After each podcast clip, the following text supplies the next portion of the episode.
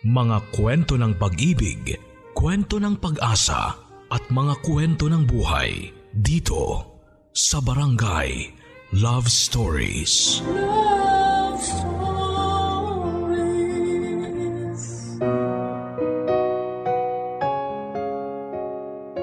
Ina ang isa sa mga pinakadakilang nilalang sa mundo. At utang mo kung anuman ang meron ka sa kanila. Ina ang isa sa mga taong nilalapitan mo sa mga panahong parang gusto mo nang sumuko. Ikaw kapuso ano ang ambag ng nanay mo sa iyo? Malaki ang role ng isang ina sa buhay ng kanyang anak. Kaya hanggat maaari, hanggat kaya ng isang ina, kailangan andyan siya para masubaybayan at magabayan ang anak niya. Nasa kamay niya ang magandang paghubog sa magiging buhay ng kanyang anak. Maaaring may mga taong hindi nakaranas na makapiling ang ina nila o yung iba naman na ipanandalian lamang nilang nakasama.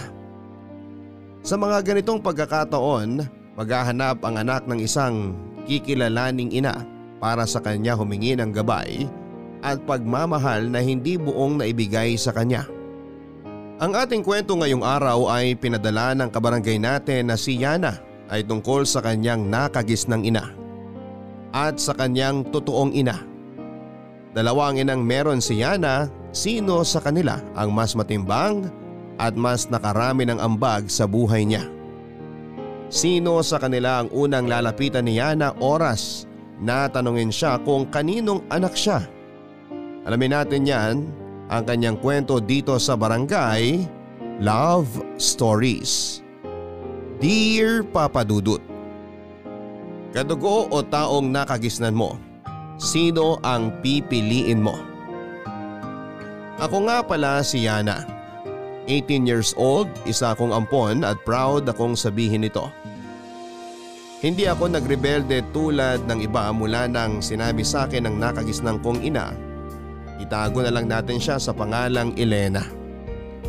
Nalaman kong ampun ako pitong taong gulang pa lamang ako. Naalala ko pa yung pagdating ng kumari at inaanak ni nanay na taga-probinsya. Doon sila tumuloy sa bahay pansamantala habang ginagawa yung bahay nila. Doon ko nakaklose yung inaanak ni nanay. Noong una mabait naman ito sa akin at madalas akong binibigyan ng candy pero nang tumagal nakita ko na ang totoong ugali nito. Minsan habang naglalaro kami noon sa bakuran, gusto nitong gupitan ang buhok ng manika ko. Hindi ko siya pinayagan na gawin yon kaya nagalit ito. Nagwala ito at nilayuan ako pero nilapitan pa rin niya ako at para mas lalo akong asarin. Sinabi nitong ampun daw ako. Tinawanan ko lamang ito at muling nilayuan pero sinundan niya akong muli at sinabing totoo raw na ampon ako dahil yon ang sinabi ng mama niya sa kanya. Muli ko siyang tinawanan kahit sa totoo lang ay kumakabog na noon ang dibdib ko sa takot. Hindi ko yon sinabi kay nanay habang andon yung mag-ina. Noong nakaalis na sila ay tinanong ko kung totoo bang ampun ako. Oo agad ang naging sagot nito. Hindi ko alam pero imbes na umiyak, magalit o magtampo ay mas naramdaman ko na na gumaan ang loob ko dahil nalaman ko na ang totoo. Nagulat nga si nanay dahil niyakap ko na lamang ito after sabihin sa akin ang totoo. Hindi nito inaasahan na magiging ayos lang ang pagtanggap ko sa katotohanan. Lalo't bata pa ako at marami pa akong hindi maintindihan noon. Noong binalikan ko nga ang eksenang yon sa buhay ko ay naisip ko kaya siguro ayos lang sa akin na nalaman kong ampon ako dahil hindi naman nagkulang si nanay sa akin. Naisip ko na napakaswerte ko ngang napunta ako sa kanya kaya wala nang ibang dahilan para magalit o magtanong pa. Habang lumalaki noon papadudot ay inaasahan ng lahat na hanapin ko ang totoong ina ko. Natawa na lamang ako dahil para bang ginagaya nila ang buhay ko sa mga TV show na napapanood nila kung saan ay kailangang hanapin ng ampon ang totoong magulang nito. Nasanay na ako sa pagdaan ng panahon na walang ibang sinasalubong sa akin ang mga tao kundi ang mga katanungan sa kung bakit hindi ko pa rin hinahanap yung totoong nanay ko. Isa lang naman ang naging sagot ko sa kanila. Kontento ako sa piling ng nakagisnang kong ina. Bakit pa ako maghahanap ng iba? Bukod sa mga taong palatanong kung hahanapin ko ba ang totoong ina ko, andyan din si nanay na maraming tinatanong sa akin noon. Madalas nga itong nagugulat sa mga tanong niya noon tungkol sa posibilidad na makaharap ko ang totoo kong ina. Masyado itong naging komportable na magtanong dahil alam niyang wala ng kaso sa akin kung ampun ako. Tulad na lamang noong minsan kumakain kaming dalawa. Dumating kasi ang unang sahod ko at nanlibre ako. Nagkatawanan pa kami noong una tapos bigla na lang sumegway sa totoo kong ina.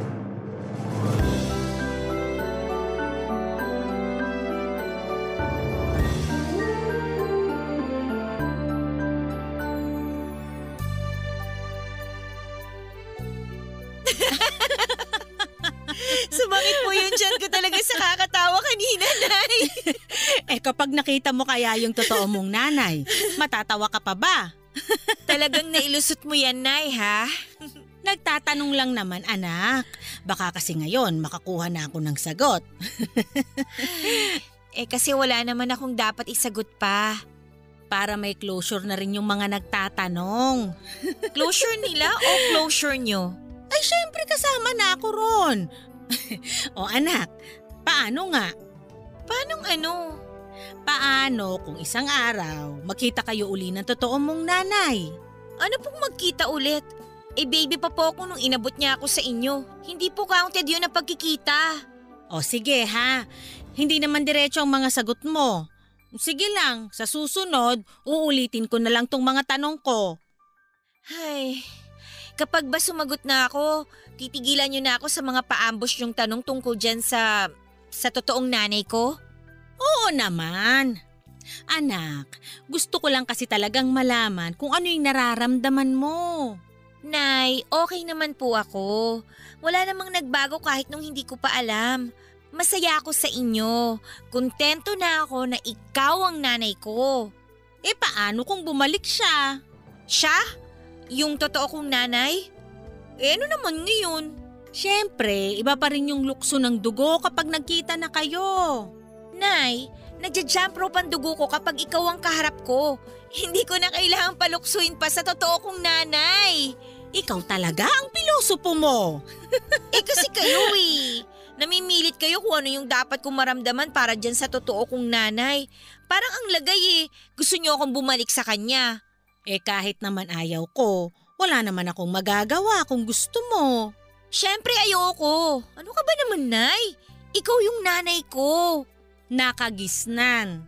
Di ka na malagi sa matres ko kaya hindi ako yung totoong nanay mo. Pero kayo yung nagparamdam sa akin kung paano magkaroon ng ina. Pero siya yung totoo. Alam ko po at hindi ko yun basihan para bumalik sa kanya.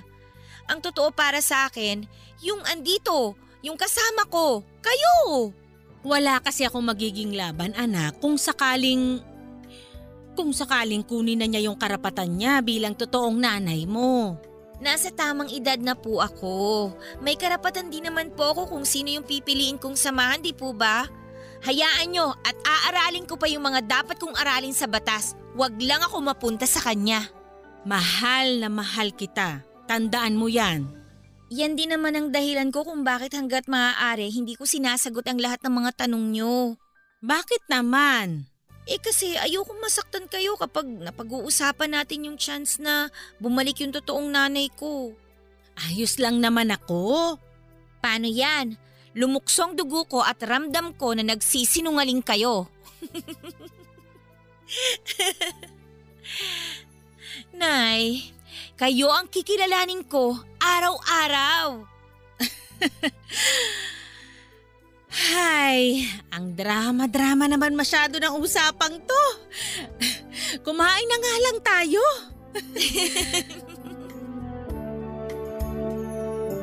Milet ang pangalan ng totoo kong ina. 17 anyos lamang ito nang nabuntis ng hindi sinasadya.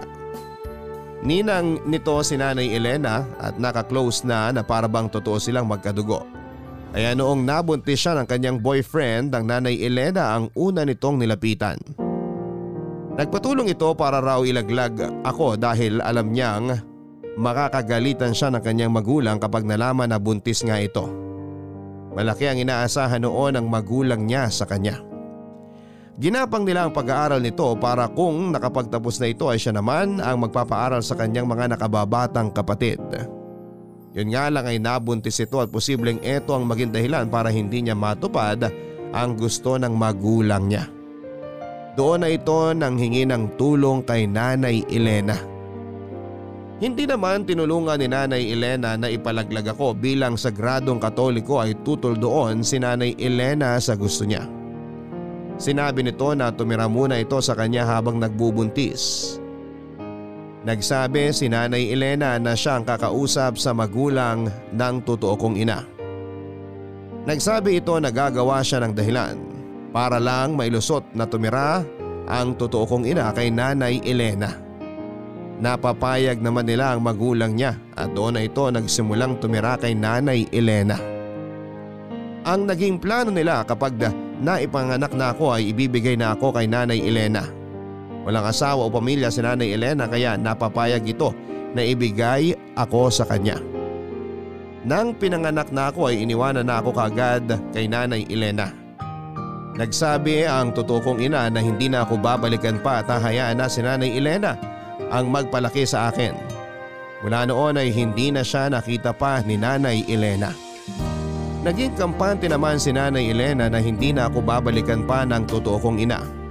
Saka lang naman ito nakakaramdam ng takot noong malaman ko ang totoo na ampun lamang ako. Kaya sa paglipas noon ng mga taon ay lagi akong tinatanong ni Nanay Elena kung sakaling babalik pa ako sa totoo kong ina. Kung sakali mang bawiin ako. Kahit laging hindi ang sagot ko, hindi pa rin ito nakampante, Papa Dudut. Lagi niyang sinasabi sa akin noon na posibleng bumalik ang totoo kong ina. Tinawanan ko na lamang yung takot na yon pero sa huli, lahat ng takot niya ay biglang nagkatotoo.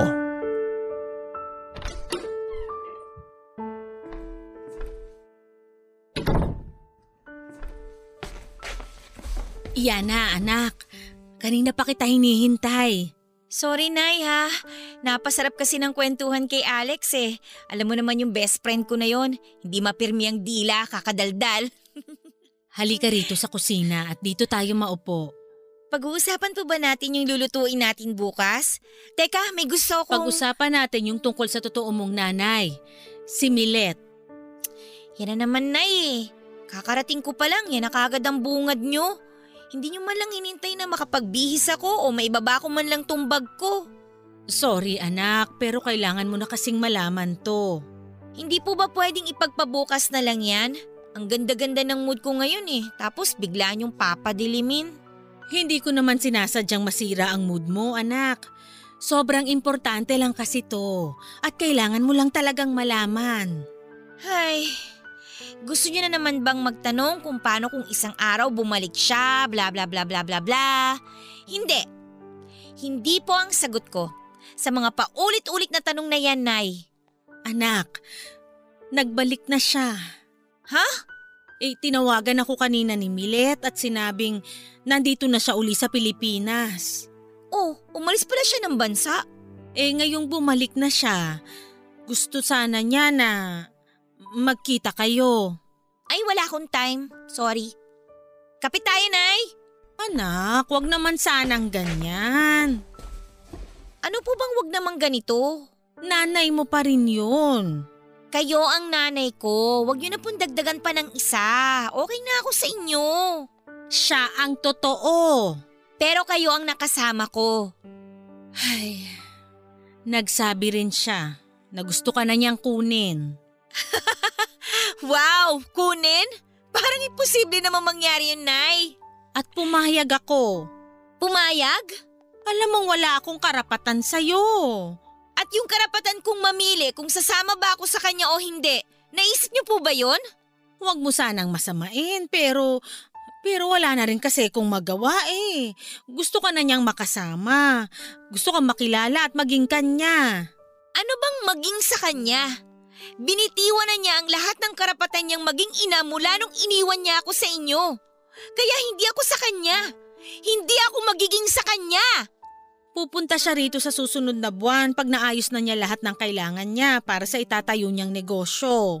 At aalis ako para hindi ko siya makaharap. Anak naman. Huwag niyong ipilit sa akin, Nay. Kailangan mo siyang makilala. At kailangan niyo rin makinig sa akin pag sinabi ko sa inyo na ayoko. Pakinggan niyo naman ako. Sana alamin niyo naman muna kung komportable ba ako sa gusto niyo o hindi. Ah, Yana! Eh, hindi ako tuta, Nay. Hindi ako tuta.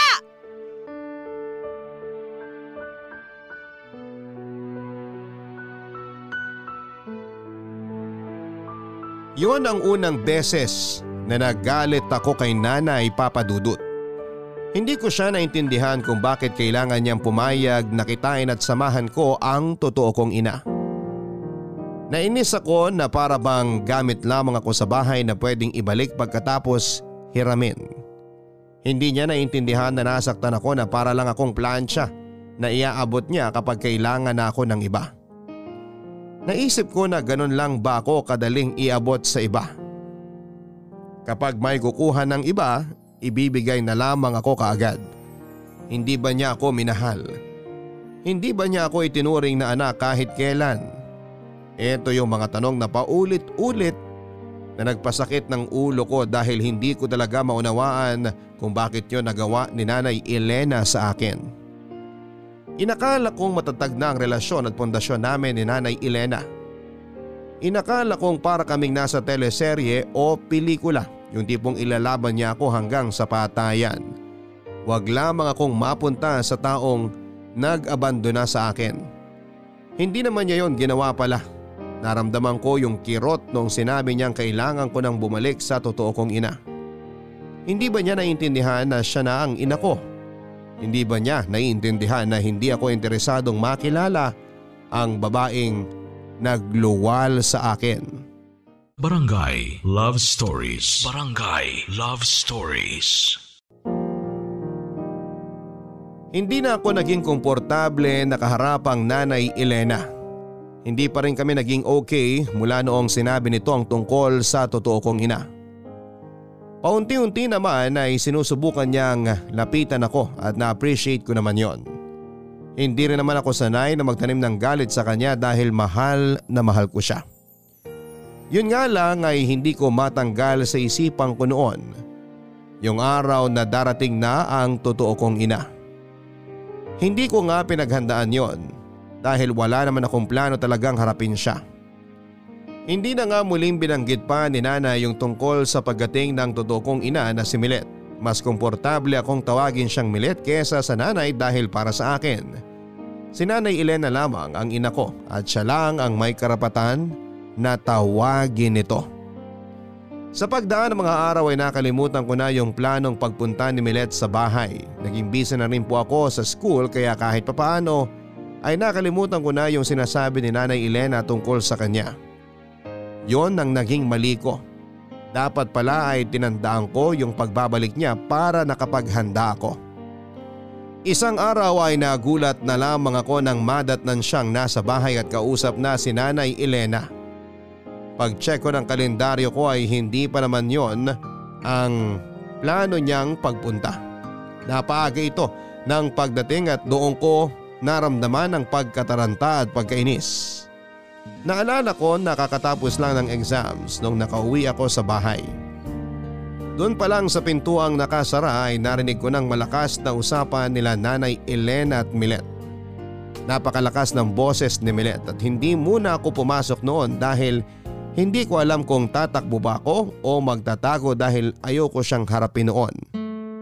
Pinalipas ko muna ang ilang minuto ng kanilang pag-uusap bago ako nagpasyang pumasok sa loob ng bahay.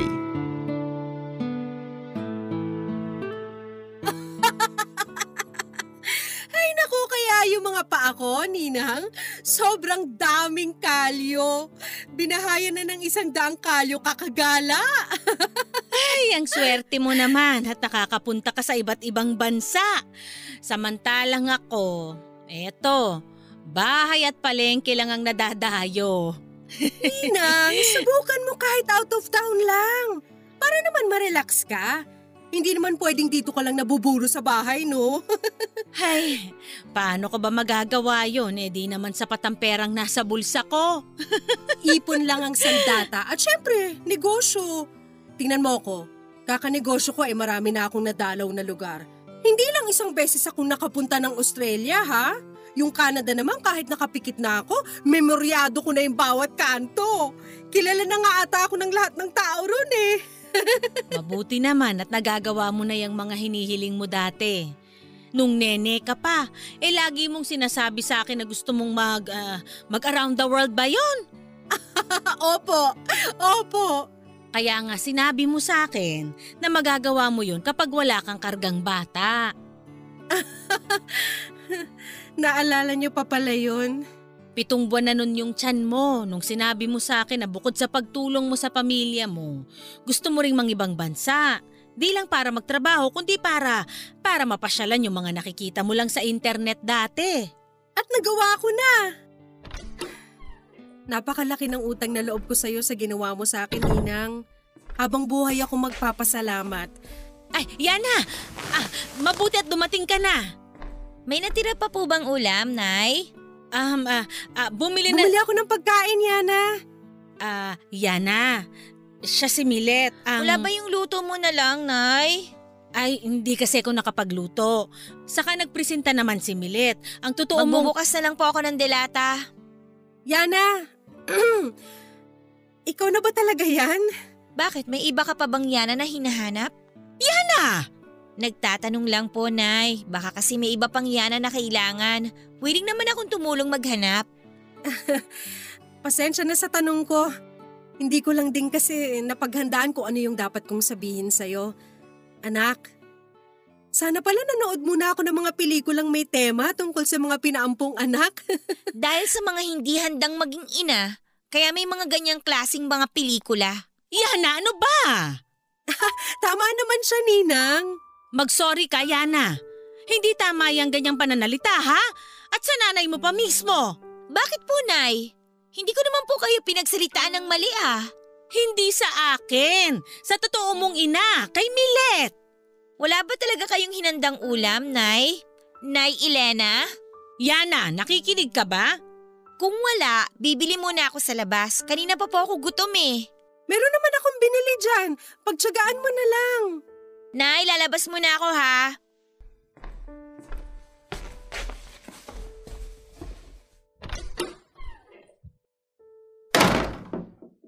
Hindi ko napaghandaan ang reaksyon niya, Milet. Sorry. Tama rin siguro yung naging reaksyon niya, Ninang.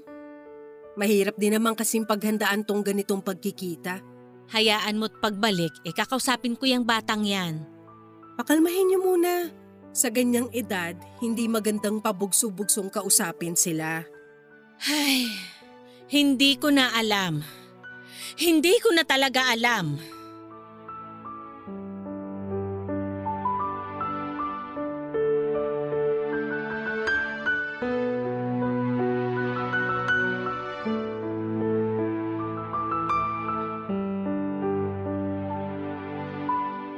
Nagpunta ako sa mall para makalayo kina nanay at Milet.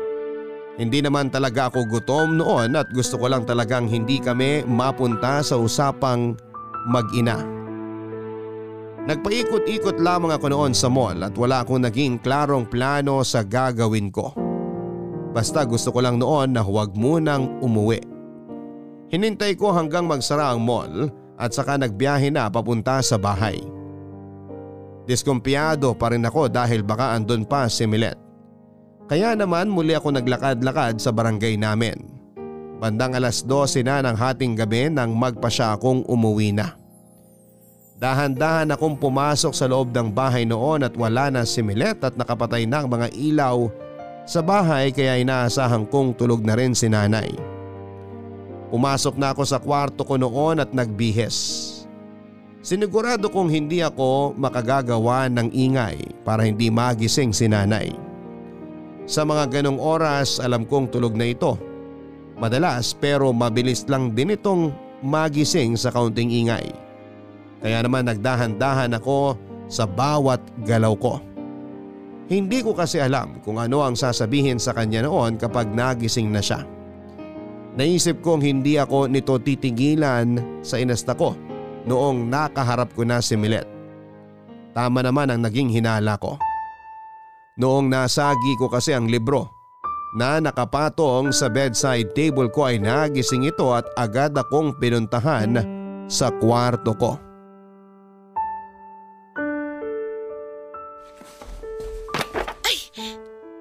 Ano ba? Buisit naman oh. Alam kong kanina ka pa dumating.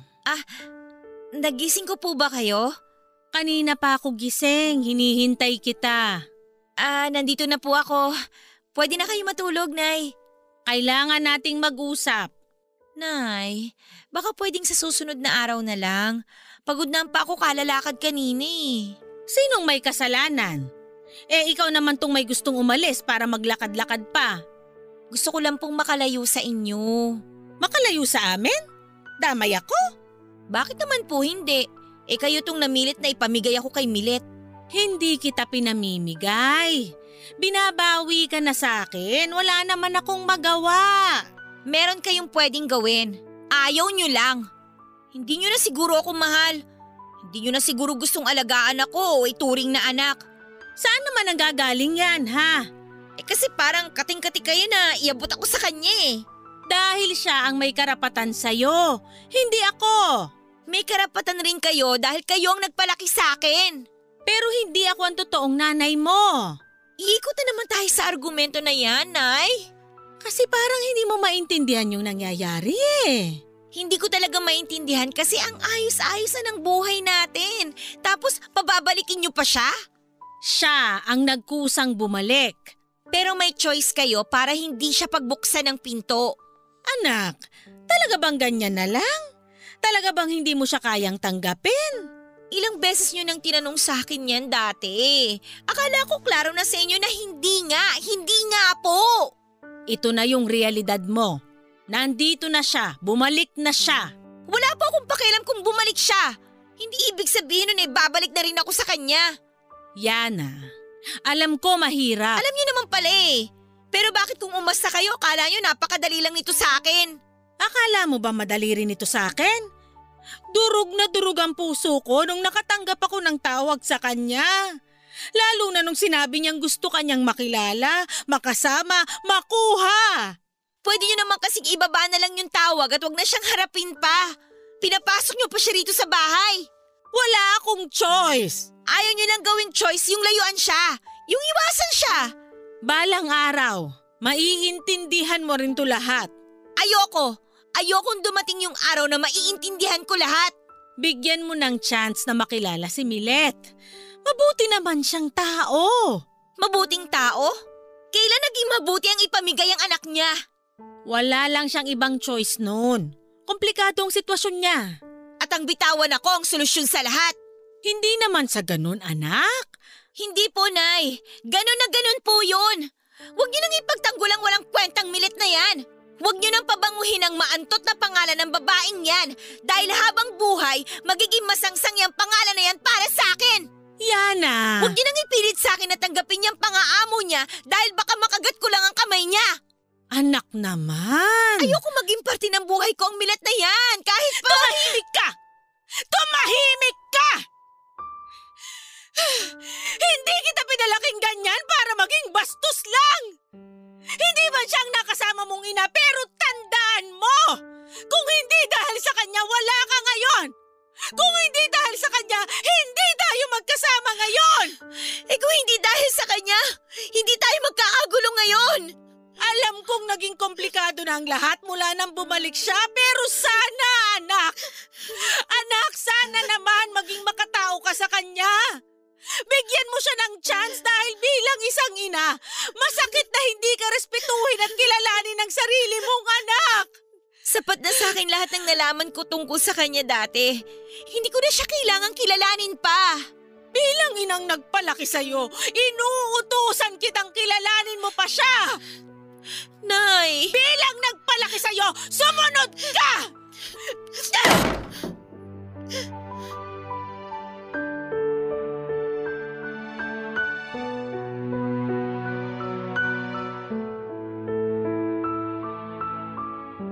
Nanakit ang dibdib ko sa paninigaw ni nanay sa akin. Yun ang unang beses na sinagawan ako nito dahil kay Milet. Naiyak na lamang ako nang nakalabas na siya ng kwarto. Galit na galit ako noon kay Milet dahil para bang sinira niya ang magandang relasyon namin ni Nanay Elena Papadudut. Aminado akong nagtago ako ng galit sa totoo kong ina. Hindi ko yun sinabi kay Nanay Elena dahil ma-pride ako. Sinabi ko sa kanya na ayos lang na pinampun ako ng totoo kong ina pero sa totoo lang ay durog na durog ako. Mula nang nalaman ko yon. Nilihim ko ang totoo kong nararamdaman noon dahil ayokong mapagsabihan pa ni Nanay Elena. Pero nang panahong yon ay handa na akong ilabas ang totoong emosyon ko. Wala na ako naging choice kundi ang sundin ang sinabi ni Nanay Elena. Noong sinubukan ko pa nga siyang kontrahen ay hindi ako nito inimik at iniwasan ako. Hindi ko gustong magalit si Nanay Elena sa akin papadudot. Kaya ako napilitang lapitan ang totoo kong ina.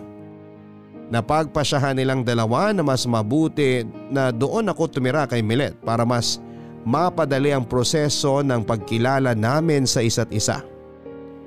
Gusto ko pa sanang kumontra noon pero naramdaman kong magagalit lamang lalo si Nanay Elena. Yun na marahil ang pinakapangit na nangyari sa buhay ko. Ang pagbabalik ng totoo kong ina. Barangay Love Stories. Barangay Love Stories.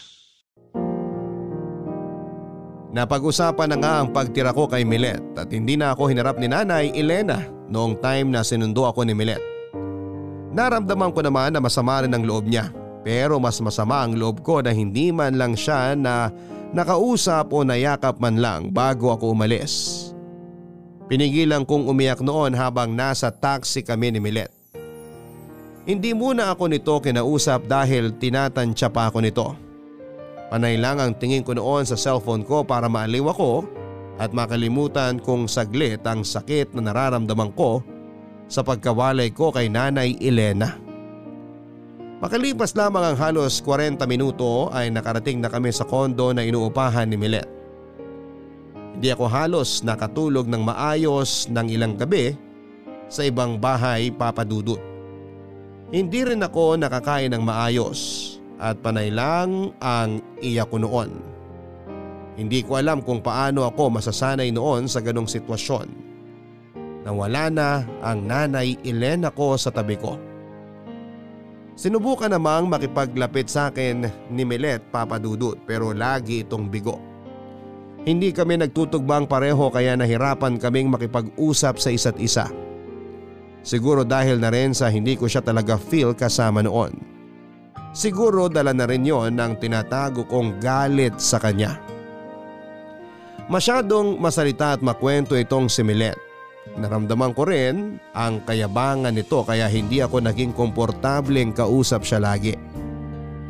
Tuwing nasa hapagkainan na nga, lagi kaming nakakapag-usap noon at madalas pa ay puro tungkol sa sarili niya ang binibida niya. Kaya mas lalo akong nagtatago ng mga salita ko. Tulad na lamang noong isang tanghali na magkaharap kami habang pinagsasaluhan ang in-order nitong tapa. Hindi siya marunong magluto kaya mula nang tumira ako doon. Panay lang ang order nito at kadalasan ay puro sa fast food pa. Namiss ko tuloy si Nanay Elena at ang masasarap na luto niya. Naman tong pagkakaluto ko ng kanin. Sa susunod nga isasama ko ng kanin sa o-ordering ko. Ipaalala mo ha. Okay. Nakalimutan ko na kasi kung paano magsaing ng kanin. Huling saing ko nung after ko mga anak sa'yo. Ah, okay po. Sa ibang bansa kasi, hindi naman mahilig sa kanin. Tayong mga Pinoy at ibang Asian countries lang. Eh hindi naman ako mahilig gumala sa Asia eh. Puro Europe ako, ganyan o kaya Australia. Nasanay ako na puro mashed potato kaya buttered veggies lang talaga. Ewan ko ba sa mga Pinoy? Kung bakit ang hilig sa kanin eh mas masarap naman yung patatas no? Tsaka alam mo sa ibang bansa, mahal ang bigas. Kapag gusto mo talaga magbigas, kailangan mo pandayuhin yung mga Pinoy convenience stores doon. Eh madalas, Malalayo yung mga yon sa area ko kaya ayun, bye-bye kanin na lang. Hindi ka kawalan. Gets naman po. Tsaka anak, Yana, mas nakakaganda ng katawan kapag walang kanin. Tignan mo ang katawan ko. Sexy pa rin dahil hindi ko ginagawang hobby ang pagkain ng kanin. Dapat ganun ka rin. Ayos lang naman po ako kahit magkabilbil ako. Ay naku, sinasabi mo lang yan ngayon dahil bata ka pa. Kapag nagkaedad ka na, naku, magsisisi ka dahil hindi ganun kadali magpaalis ng bilbil sa katawan. Mag-diet-diet ka na rin, ha? Sa susunod eh, wag na tayo magkakanin. Gusto ko po ng kanin. Sanayin mo nang wala kasi plano ko sana wag na nga tayo mag-rice. Para ma-feel mo yung buhay Europe. Dahil lang walang kanin? Oo! Tsaka sayang naman yung mga ipapamana kong damit sa'yo na puro nabili ko sa ibang bansa branded at madalas suot ng mga artista. Hindi po ako mahilig sa damit. Ay mula ngayon dapat mahilig ka na. Marami ako ipapaampon sa iyo ng mga damit dyan. Ang hilig niyo po talagang magpaampon ano? Kapag ayaw niyo, ibibigay niyo na lang? Hindi naman sa ganun. Mali lang talaga yung salitang nagamit ko. Tama naman po yung ampon na salita. Ampon, pinamimigay. Mahilig kayo magpamigay. Alam mo sige, magkakanin pa rin tayo lagi. Aaralin ko na sa internet yung tamang pagsasaing para hindi naman ako mapahiya sa'yo. Tanong niyo na lang po kay Nanay Elena kung paano. Magaling yun. Ay oo! The best ang pagluluto ni Ninang Elena. Wala akong masabi. Ah, magaling talaga yun. Wala rin po akong masabi sa pagiging mabuting nanay niya. Hayaan mo. At bibigyan ko siya ng medal para dyan. Tara, kain na tayo. Pwede po bang sa kwarto na lang ako kumain? O bakit naman dun pa? Eh ang luwag-luwag nito. Mas tahimik po kasi doon. Sanay po kasi ako sa tahimik. Ayaw mo bang... Ayaw mo bang nagkukwento ako? Tahimik po sa kwarto. Sanay po ako sa tahimik.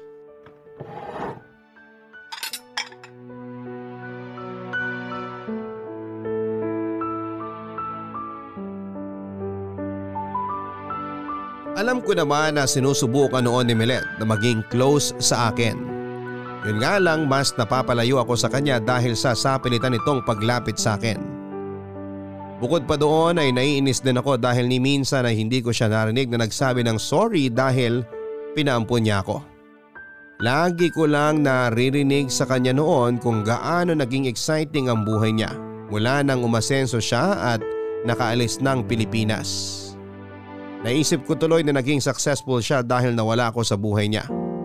At napakasakit noon na isipin.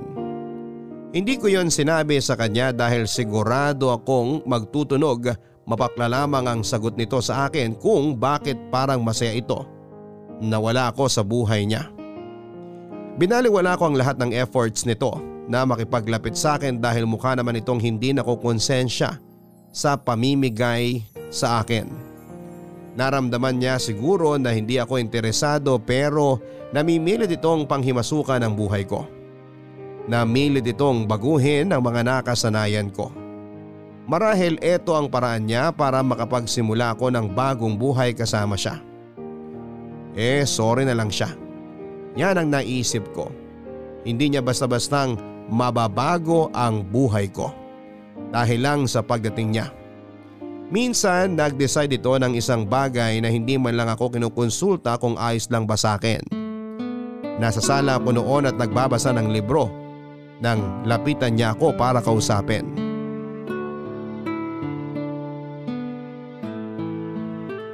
Yana! May good news ako sa'yo. Ano po yon? Teka nga, ibaba mo muna yung libro mo. Mag-focus ka sa sasabihin ko. Mahaba po ba yung sasabihin nyo? Kailangan ko kasing matapos tong binabasa ko para sa book report ko eh. Hindi mo na kailangan gawin yung book report mo. Pag hindi ko po ito pinasa, babagsak ako. Hindi mo na nga kailangan kasi ita-transfer na kita sa bagong school. Bagong school? Hindi ka na magtitiis pa sa public school. Sa private school na kita ililipat. May mga nakausap na ako para tulungan ako sa proseso. Alam na po ba ito ni nanay? Tsaka ako nasasabihin kapag naayos na lahat. Ang importante, eh bago mo makalahati ang school year, eh makatransfer ka na. Bakit po hindi to alam ni nanay? Eh bakit pa niya kailangan malaman? Eh ako naman to magpapaaral sa'yo. Pero nanay ko po siya. Siya yung nag-enroll sa akin sa school ko ngayon. Nanay mo rin ako. At mas may karapatan ako kung saang school kita ipapasok. Sana man lang tinanong niyo muna ako kung gusto ko bang pumasok dyan sa eskwelahan na sinasabi niyo. Aba, eh sino bang ayaw makapasok sa private school? Ako po! Ako! Final na ang desisyon ko anak. Mas makakabuti kung doon ka mag-aaral. Hindi! Ayoko! O sige, ganito na lang. Pwede mong tapusin tong school year na to sa public school na yan, tapos lilipat ka na. Okay na? Hindi pa rin okay! Hindi! Huwag ka na nga makipagtalo, anak. Huwag niyo nga akong tawaging anak! At anong gusto mong itawag ko sa'yo? Kidney? Bag? Wallet? Basura! Yun na lang ang itawag niyo sa akin dahil yun naman ang turing niyo sa akin eh. Madali niyo lang akong dinispatcha dahil sa tingin niyo, pampabaho lang ako sa buhay niyo. Saan naman ang galing yan? Sa lahat-lahat! Alam mo, Yana, sa tingin ko emosyonal ka lang ngayon. Kaya sa tingin ko mas makakabuti kung magpakalma ka muna tsaka tayo mag-usap. Para malaman mo na para sa'yo tong ginagawa ko. Alam niyo talaga ang makakabuti para sa akin, ha? Hindi ko gusto yung tono mo. Bigla-bigla kang darating sa buhay ko tapos guguluhin mo. Kasi ano? Kasi iniisip mong alam mo kung ano makakabuti para sa akin? Alam niyo kung ano yung makakabuti sa akin? Yung hindi na lang kayo bumalik. Yung hinayaan niyo na lang na manahimik ang buhay ko sa piling ni nanay. O hindi naman kaya, pinalaglag niyo na lang ako. Kung makapagsalita ka, akala mo alam mo lahat? Kung makapagsalita ka, parang wala kang utang na loob sa akin? Wala naman talaga eh. Niluwal mo lang ako. At si Nanay Elena na ang umako ng responsibilidad na dapat sa'yo. Bata ka pa para maintindihan ang sitwasyon ko. Kaya na ng utak kong umintindi. Huwag mo akong maliitin. Huwag mo ring mamaliitin ang kagustuhan ko maging mabuting ina sa'yo ngayon. Pagod na akong sumingit sa buhay niyo ng nanay Elena mo. Pagod na. Pagod na akong pagsarhan mo ng pintuan. Pagod na ako na hindi mo ako pinapadaan sa buhay mo. Kung pagod ka, mas lalo ako. Pagod na ako makinig sa mga kayabangan mo. Sa mga... Ah! Kung pagod ka na, sige, umalis ka na! Oo! Aalis talaga ako! Anak, sorry.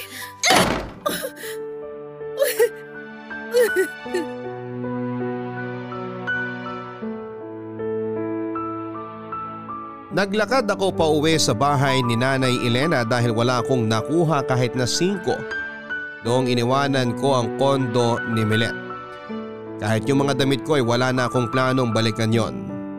Ang gusto ko lang dati ay makalis na at makabalik na sa dati kong buhay sa piling ni Nanay Elena. Nang nakarating ako sa bahay, kumatok ako at pinagbuksan ako ni Nanay Elena. Nagyakapan kaming pareho at sabay na naiyak. Pinaghanda ako nito ng tubig para mahimasmasan ako sa pagod at galit. Sinabi ko sa kanya lahat ng nangyari. Inaasahan ko noon nakakampihan niya ako pero nagalit ito sa akin. Nagulat ako at nasaktan pero pinaliwanag nito sa akin kung bakit. Pinaintindi ni Nanay Elena sa akin na mali ang ginawa kong pagsasara ng tsansa para makilala pa si Milet. Nakonsensya ako dahil tama naman si Nanay. Maayos niyang naipaliwanag sa akin ang lahat. Hindi ko nga binigyan ng tsansa si Milet na makilala pero masyado ko na siyang hinusgahan.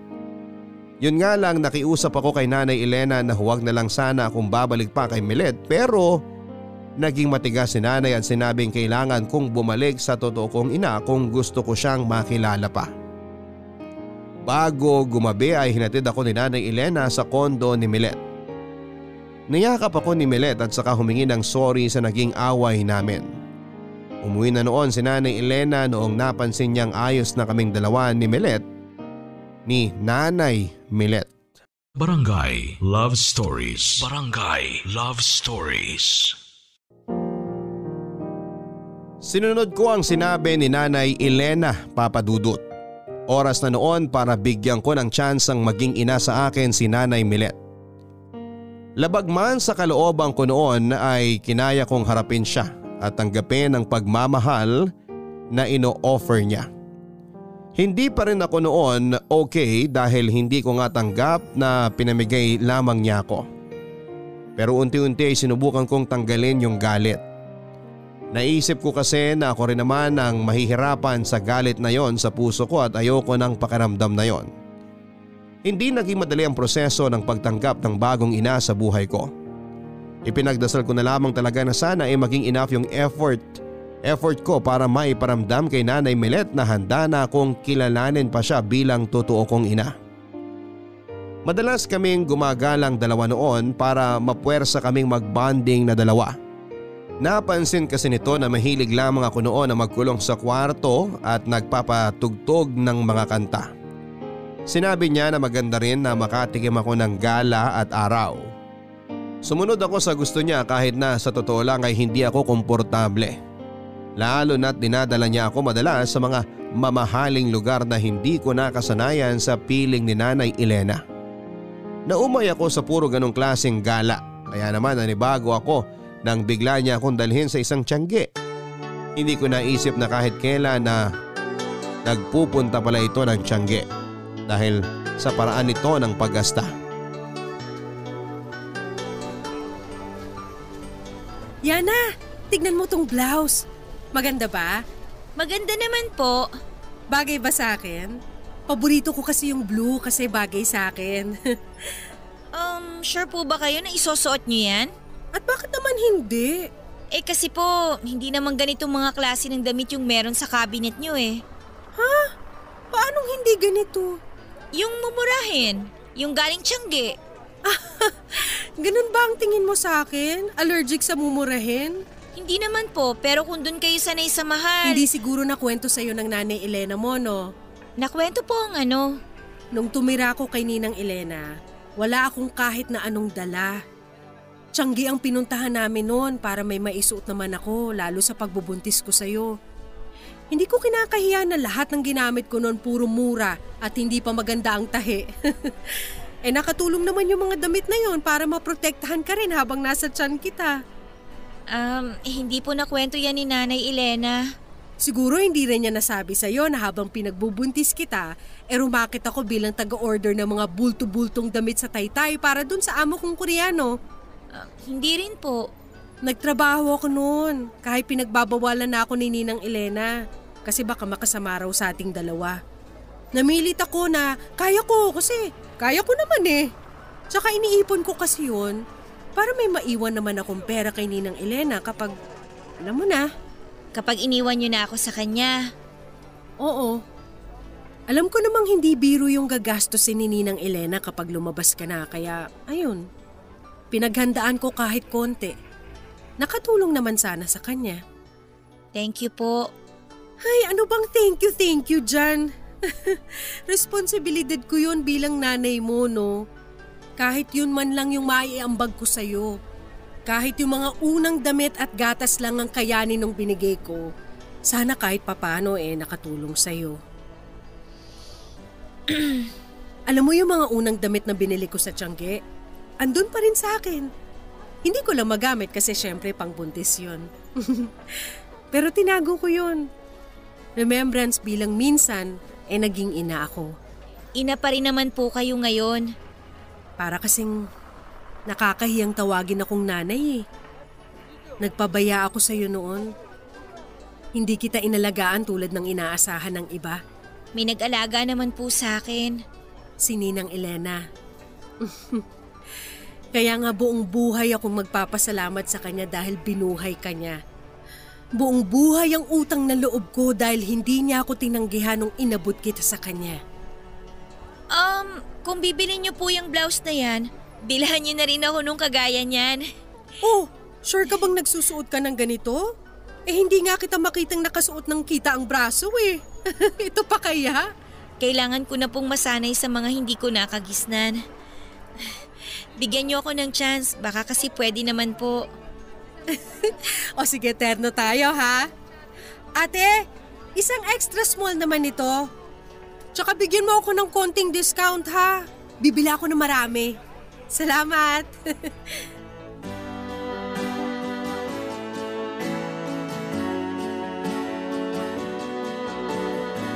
Habang tumatagal noon ang pagsasama namin ni Nanay Milet ay mas nauunawaan ko na siya lalo. Marami akong nalaman sa kanya na naging dahilan para mas lalo ko siyang respetuhin. Hindi lang bilang isang ina kundi bilang isang tao. Aminado naman akong nasasanay na akong kasama siya noon pero hindi pa rin matanggal sa isipan at puso ko si Nanay Elena. Palihim ko siyang kinukumusta. Hindi naman ako pinagbabawala ni Nanay Milet pero naisip ko kasi na baka magselos ito kapag nagpatuloy pa rin ako sa paglapit kay Nanay Elena. Hindi ko masabi-sabi noon kay Nanay Milet na sobrang nami-miss ko na si Nanay Elena. Mula nang hinatid niya ako pabalik sa kondo noong naglayas ako ay hindi na siya muling nakasama pa. Sinabi ni Nanay Elena na mas makakabuti kung ituong ko na lamang lahat ng oras ko kay Nanay Milet para magkakilala pa kami. Ginawa ko naman pero naramdaman kong may kulang sa pagkatao ko. Hindi ko maintindihan kung bakit nakaka-feel pa rin ako ng kakulangan eh nasa akin na ang totoo kong ina. At nasa akin na ang buong katotohanan sa pagkatao ko. Ito ang dahilan kung bakit madalas akong nahuhuli noon na nakatulala ni Nanay Milet. oh, nakatulala ka na naman dyan. Pang-ilan mo na yan ngayong araw ha. Makikiupo ang nanay Melet ha. Sige po,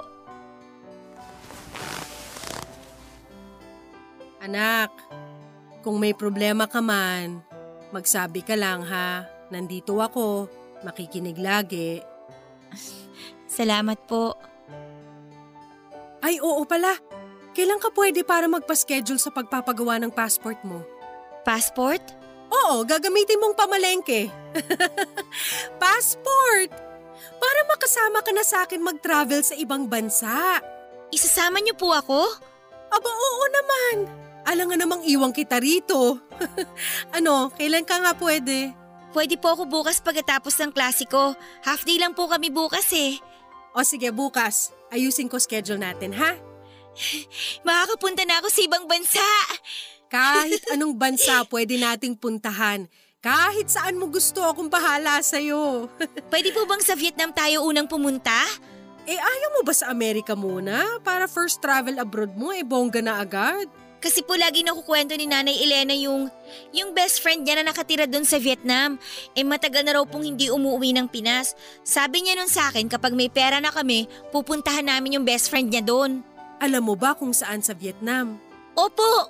Nakasulat po sa notebook ni Nanay Elena yung address at yung direksyon papunta sa bahay ng best friend niya. Naku Nanay Milet, kung alam niyo lang po kung gaano kagusto ni Nanay Elena na makapunta ng Vietnam. Teka ha, ikaw lang muna sana ang isasama ko kasi hindi pa kaya yung tatlo tayo eh. Kaya niyo nga po akong dalhin sa Amerika eh, yung sa Vietnam pa kaya. Baka mas malaki pa po yung gastusin niyo pa Amerika sa ating dalawa kaysa sa Vietnam na tayong tatlo yung magkakasama. Oo naman, pero kasi...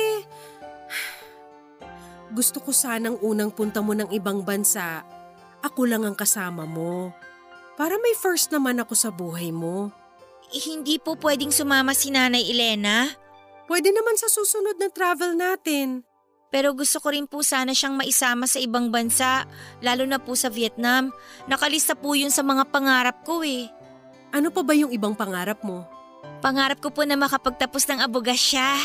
Uy, maganda yan! Bakit naman gusto mo maging abogado? Para po may pagtanggol ko si Nanay Elena tuwing may mga aapi sa kanya, ididemanda namin lahat ng naninira sa kanya. Yun po yung usapan namin nung 8 years old pa lang po ako eh. Bukod doon, ano pa? Pangarap ko pa? Um, gusto ko rin po na maiahon si Nanay Elena sa hirap. Yung may pagpatayo ko siya ng grocery store kasi, kasi yun po yung pangarap niyang negosyo eh. Nasabi nga niya yan sa akin dati. Ay nako, yan po ang lagi niyang pinagdarasal tuwing nagagawi kami sa Baclaran Church. Grabe, ang lakas pa ng boses niya habang pinagdarasal na magkaroon siya ng isang maliit na grocery store. Lagi ba kayong nagsisimba? Tuwing first Friday po ng buwan, lagi po talaga. Walang mintis yun. Tuwing Sunday naman po kapag may nadadaanan kaming simbahan o kapilya, nagdarasal na rin kami. Lagi bang, lagi ba kayong lumalabas tuwing linggo? Ay opo, doon lang po kasi ako madalas bakante from school eh. Gustong gusto rin kasi ni Nanay Elena na namamasyal kasama ako kahit nga puro lakad lang kami eh. Sumasakit na ang rayuma niya pero sige pa rin sa lakad kasi alam po niya na gustong gusto ko talaga maglakad. Tapos ano pa? Pangarap pa rin po ba? Hindi, yung, yung ginagawa niyong bonding ni Ninang Elena. Ah, bago po kasi gumabi ng linggo, kailangan andun na kami sa paborito naming mamihan. Malapit lang po sa bahay yon. Doon na po kami kumakain ng hapunan para hindi na po magluto si Nanay Elena. Hindi ba kayo nagsasawa? Puro kayo mami tuwing linggo? Hindi naman po, masarap naman kasi yung mami eh. Tsaka po kapag kasabay nyo talagang kumain si Nanay Elena, kahit lupa pa yan, eh mapapasarap at mapaparami kayo ng kain. Namimiss mo na siya, no? po? Ang ninang Elena, namimiss mo na ba? Mm, okay naman po. Kahit sa sandaling panahon lang kita nakasama, alam ko kung kailan ka nagsisinungaling. Magagalit po ba kayo kung sabihin ko pong oo? Uy, bakit naman ako magagalit? Normal lang na mamiss mo ang isang taong importante sa'yo. Sorry po ah. Hindi mo kailangan mag-sorry. Naiintindihan ko. Matagal ko na rin po kasi siyang hindi nakakasama eh. Alam ko.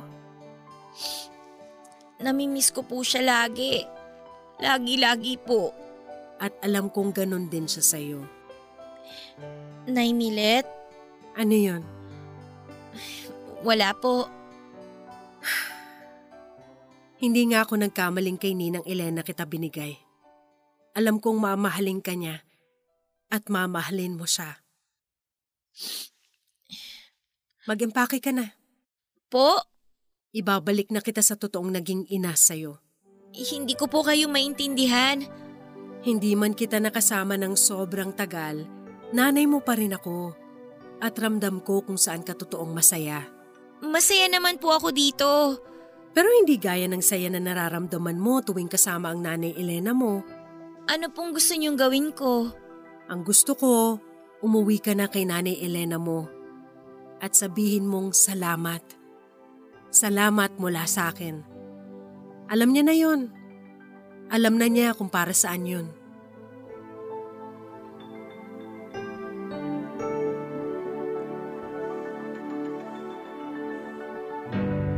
Nang araw ding yon ay bumalik na ako sa piling ni Nanay Elena. Hindi na ako hinatid pa ni Nanay Milet at nagdahilan nito na masakit daw ang tiyan niya.